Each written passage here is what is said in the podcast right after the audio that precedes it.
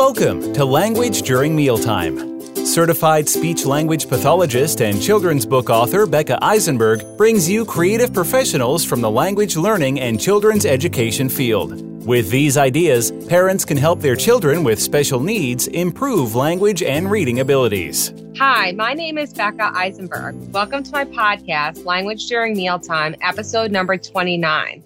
Today, I'll be interviewing Donna Sager Cowan. Donna is the author of the Superhero School series.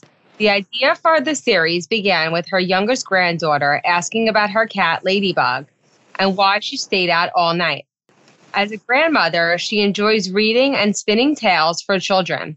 Each book in the series encourages positive attributes, acceptance, critical thinking, and inner strength. Um, and so I just want to welcome Donna today. Thank you so much for being here. Well, thank you for having me. I am so enjoying this. And yeah, so I just also before I always like to tell my listeners to go to the author's website if I forget to mention it, um, donnasagercowan.com. So, um, so the first thing I want to ask Donna, and I got her book, and it's, and I'm really excited for her to talk about it today, is just to talk about the process of publishing the book series, the superhero school series. Well, um, the, it was interesting because when I originally started out, we were going to write the story about um, Kat and her out, out saving her animal friends, but very quickly realized that we needed to start the story with how she became a superhero. And so um, we laid that out. So there was some steps there that I went through. Now I have enjoyed going through the process. It's taken me about four years to write the the first two books, a little over four years.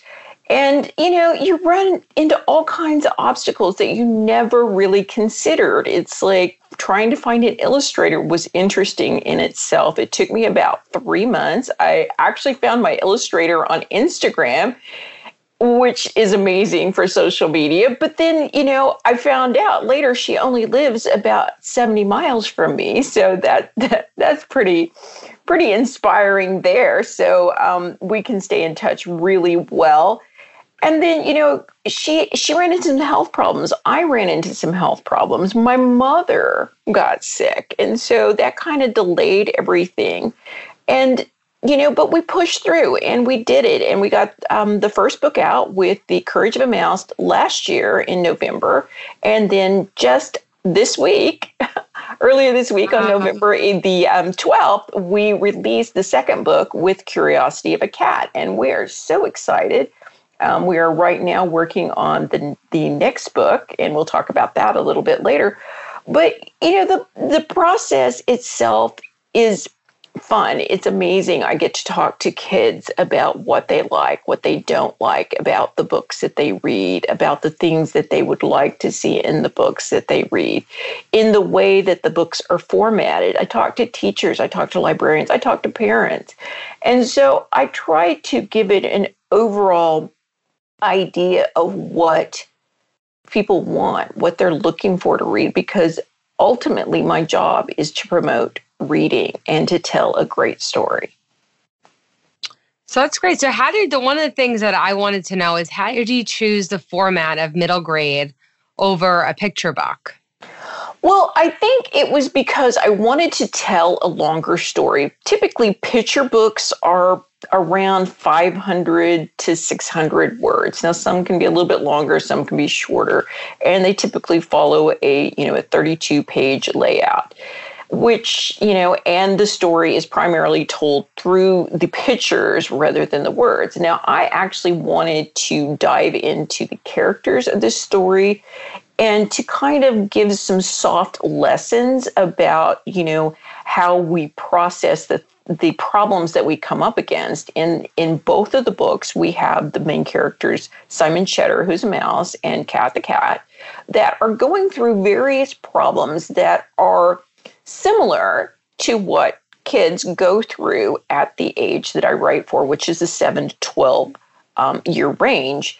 And I wanted them to see that they could figure these things out for themselves, that they really don't ultimately need somebody to teach them how to be a superhero, that they have all the things that they need inside themselves. They just have to learn to trust and reach out to their friends and to ask the questions and to seek the knowledge.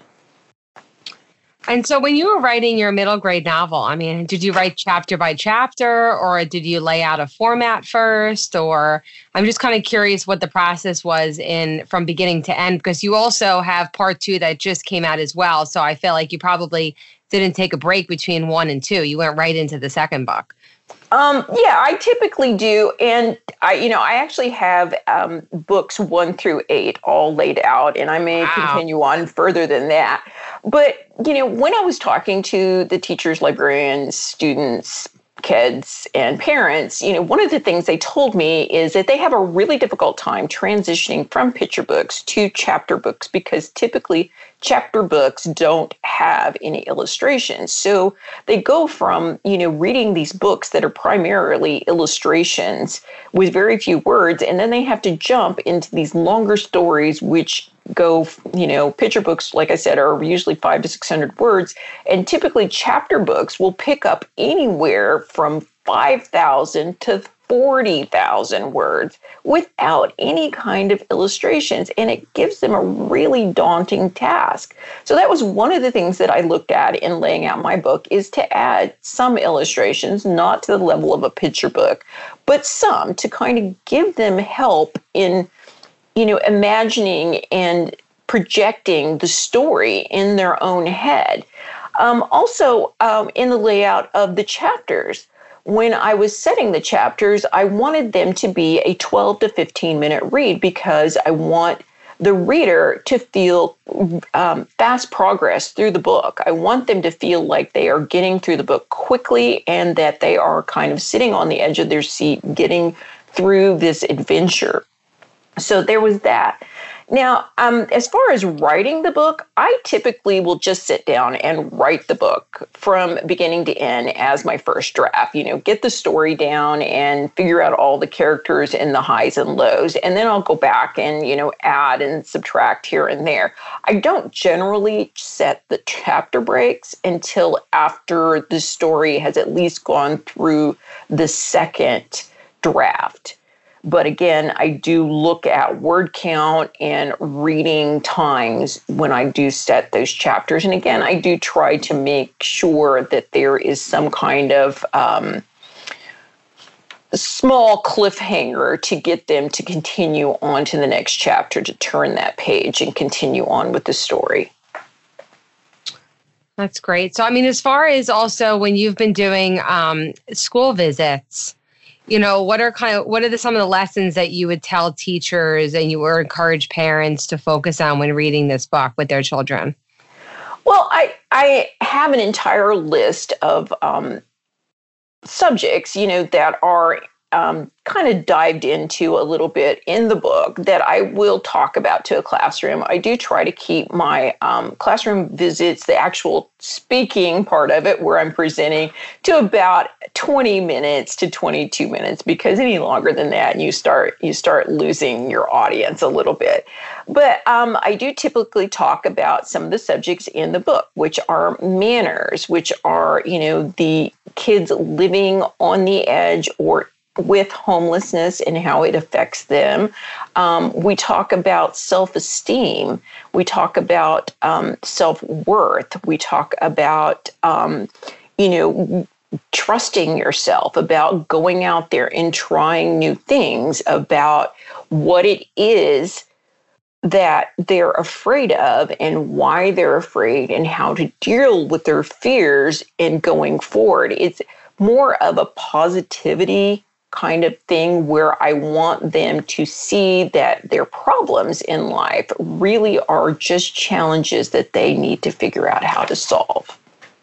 Well, that's wonderful. So, I mean, as far as like a parent at home, mm-hmm. what kind of advice would you give to a parent at home to sort of start a conversation about one of those topics about, you know, self esteem or um, just, I mean, just any of the topics that you were talking about? I mean, do you have any good tools as for a parent on how to begin a conversation like that with their children? Well, Yes, I I do and these are just from experience and I will tell you the number one tool to use when talking to your children is be the example. Because it's really hard to get them to understand something that you're not doing. So do try to be the example and also to try and remember what it was like at their age, all of the things that you were dealing with. They um, children of that age are are learning and they're transforming. They're developing opinions and personalities, and they're picking and choosing the kind of person that they want to be. So a lot of their thoughts are centered around who am I? What am I doing? How do I fit in?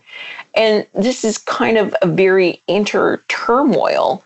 Um, and nowadays we have a very fast pace. So you need to set them down in a calm place and talk to them about how they should approach these things. Um, one of the things that I like to do with the students is talk to them about tolerance and acceptance. It's like, you know, we have conversations all the time about tolerance of people of other backgrounds and things of that nature, but we don't always talk about the tolerance of somebody that we don't especially like, how that, you know, we choose our friends. And a lot of times our friends are based on things that we do, not necessarily on things that we like.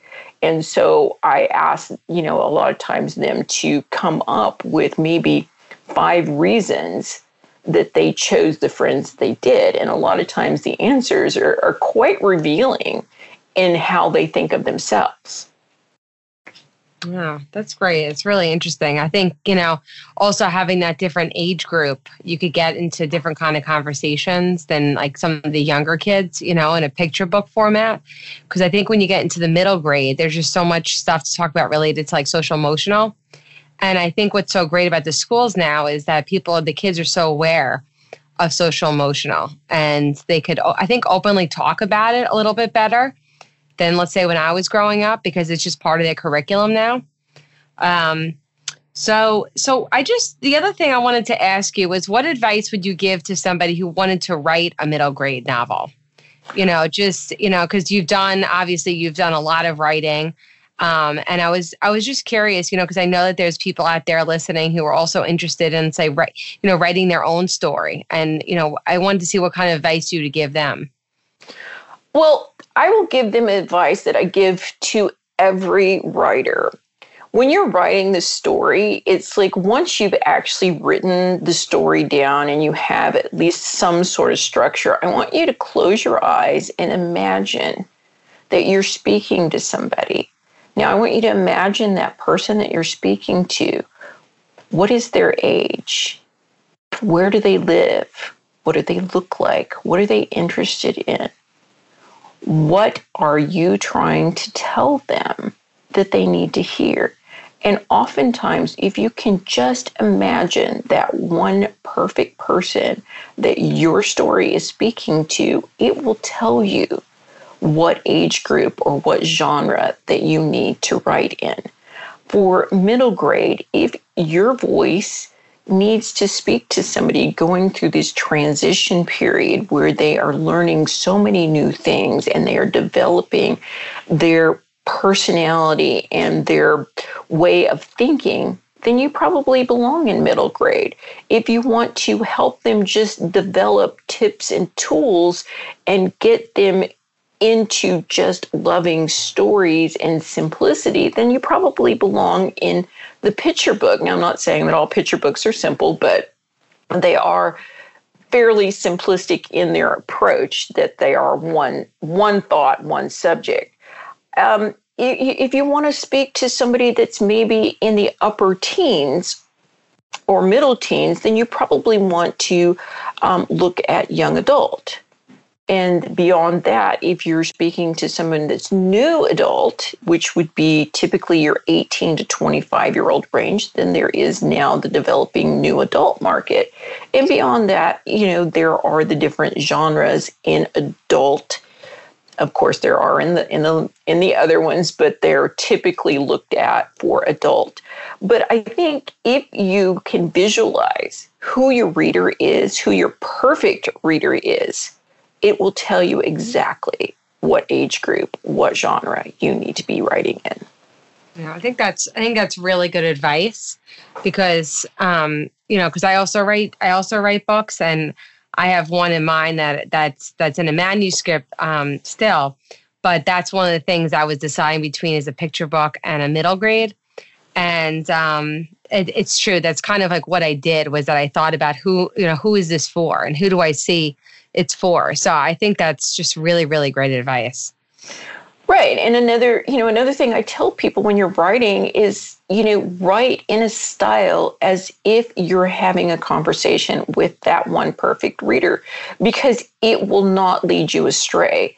Um, I, I do work with a lot of writers and right now in the month of november i'm giving out writing you know easy writing tips things that i wish people had told me in the beginning and you know what i do find is it's really easy to get off track and to talk about things that really have nothing to do with the story you're telling. But I also find that if you visualize this person and you continue to have a conversation in your head with them as you're writing, it generally keeps you right on task and forward thinking about what it is your story is about and what is just extraneous noise. So one of the things I want to ask you about, because I know you you said that you've written up to eight books. Did you always plan to have that many books when you started the story, or it was just was it something that you kind of always knew that it was going to be a series, or was it something that just sort of happened when you were writing book one that you knew you wanted to continue? Well, as I said, um, originally I was going to write the story that was that sprang from the question from my granddaughter, which was actually about Cat in the real world right now out saving her friends as a superhero cat. Um, but very quickly, I realized that there was so much backstory that I really needed to write the backstory of how she became a superhero. And, and there was when the superhero school and the series was born because it was a series of stories about what she went through to become a superhero. So um, I did initially, once I did transition into the superhero school, um, there, I did know it was going to be a series. And as I said, I did originally lay it out as eight books.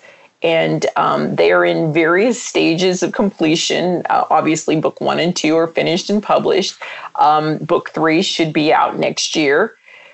But you know, I always knew it was a series. I may continue on with the series, but I also think that after writing book two and finishing it, one of the characters in book two, um, Ricky Rent, he has a fairly prominent role in book two. And I think he's looking and petitioning right now for his own series. So I may look at that.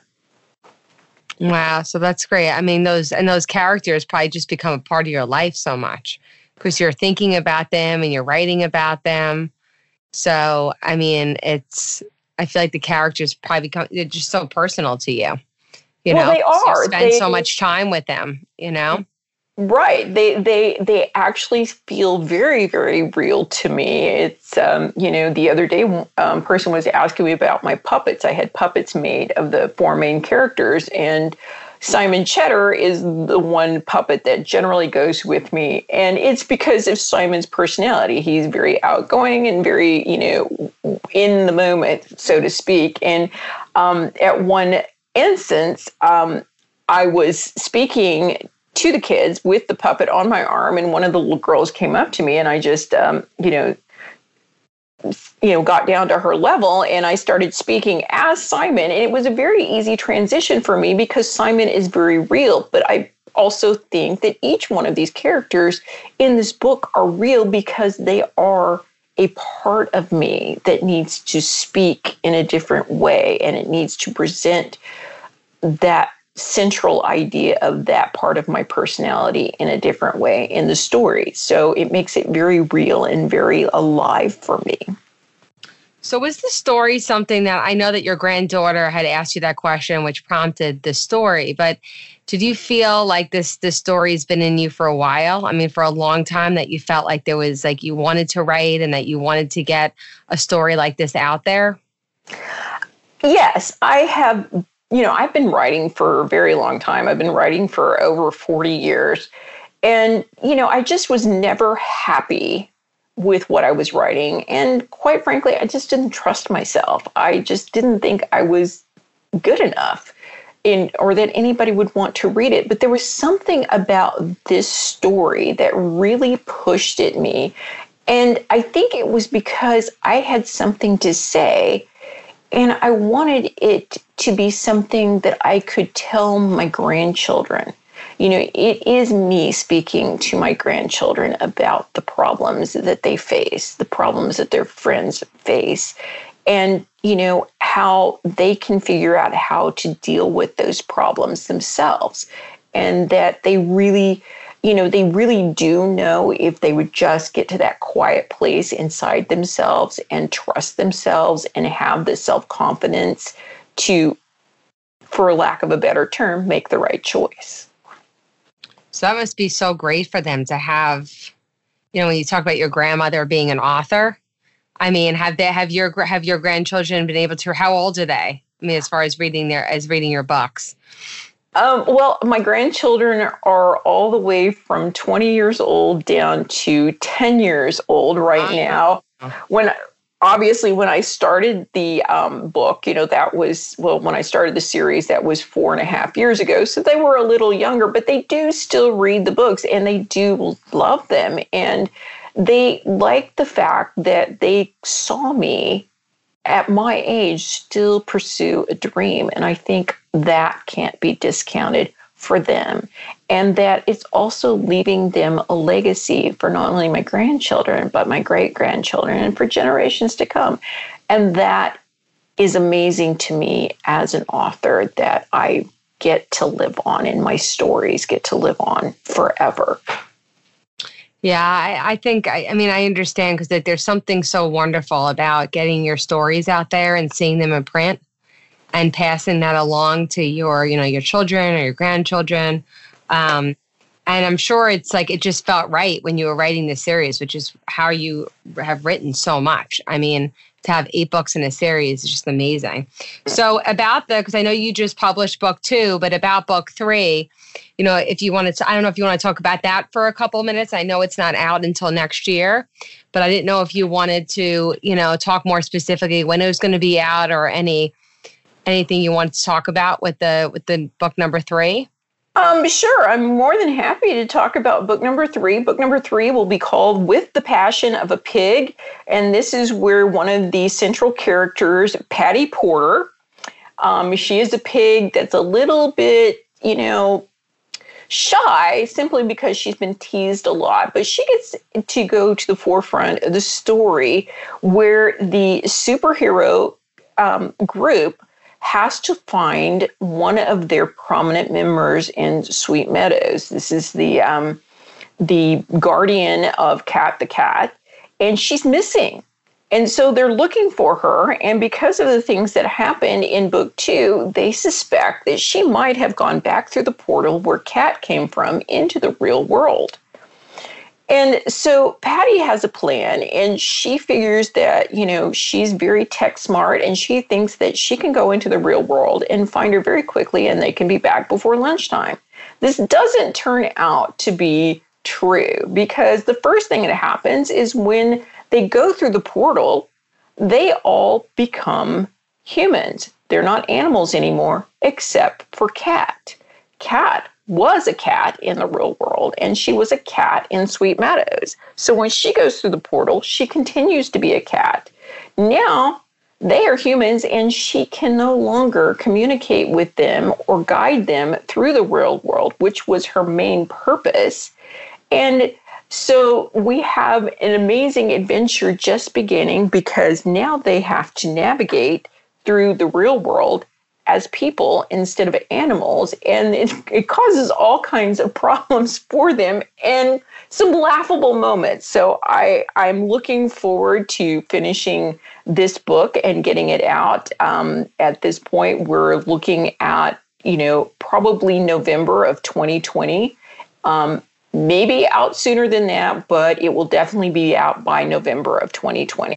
So um, keep watching my social media and my um, regular website, and we'll have more updates on the um, third book in the series with Passion of the Pig. Wow, you, you have you have a lot of stories, and I could tell you just have such a wonderful imagination. I I would love to see you tell stories in person. That's what I always say. I mean, you know, because you're really captivating and passionate, and um, you know, so I just want to thank you so much for for being here today. Is there anything else that you want to talk about before we finish up? Well, I just want to let people know that you know I do school visits and group visits. So if you would like to contact me for your school, if you're not in the area where I live, is it's the Northern California area. I also do them um, either by Skype or by Zoom to schools outside of my area. And I love doing them. And um, you can contact me through my website. There is a form for you to fill out at the bottom of the homepage if you would like to have me come to your school or to your group and talk about my books and any of the 22 subjects that I am willing to talk about. I'm going to be adding to that now that book two is out, but um, I am available and I love doing it. I love interacting with the kids. And where's that list of subjects that you were talking about? Is that on your website? Um, yes, it's on the website. All you need to do is go to the um, tab at the bottom of the homepage where it says contact me for author visits and group visits. And um, it will take you to the form and it will give you the list of the subjects that I do talk about. Oh, that's great. That's great. And of course, know about. Mm-hmm. Yeah. And of course, if you have a specific topic that you would like me to um, do for you based on things that are in either book one or book two, then I can certainly work that out too. Oh, great. Well, thank you so much for being here. It was great talking with you. And I'm excited to see your book number two and your book number three and all the way up to eight. So I, I really, it's it's amazing. So congratulations on that. Well, thank you. I have had such a great time today. I really appreciate you inviting me here to talk to your audience. And I, you know, I can't wait. It's like I can't wait to dive in and get, you know, Patty's story out. And then uh, in 2021, we're going to talk about Freddie's story. Wow, that's exciting. That's really exciting. Thank well, you. Thank you. Thank you for listening today. Listen and learn with us at Language During Mealtime.